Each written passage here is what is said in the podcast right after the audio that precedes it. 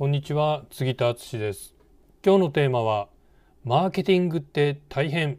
それでもなぜやるのかです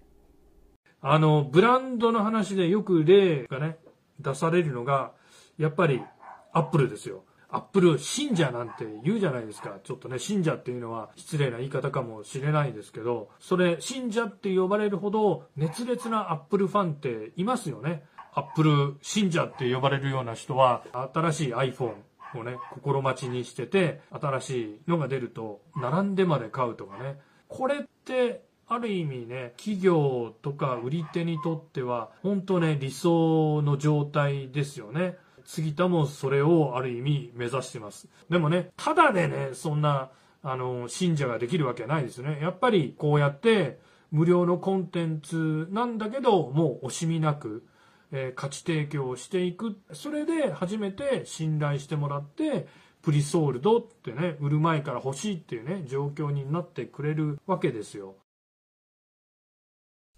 はい、いかがでしたか？今日の話、ぜひ参考にしてみてください。杉田の最新電子書籍、コロナ禍でも売れるウェブ動画マーケティングの教科書を無料でプレゼントしています。概要欄にダウンロード先のリンクを貼っておきますので、まだ読んでない方は必ずダウンロードして読んでみてください。ではまたありがとうございました。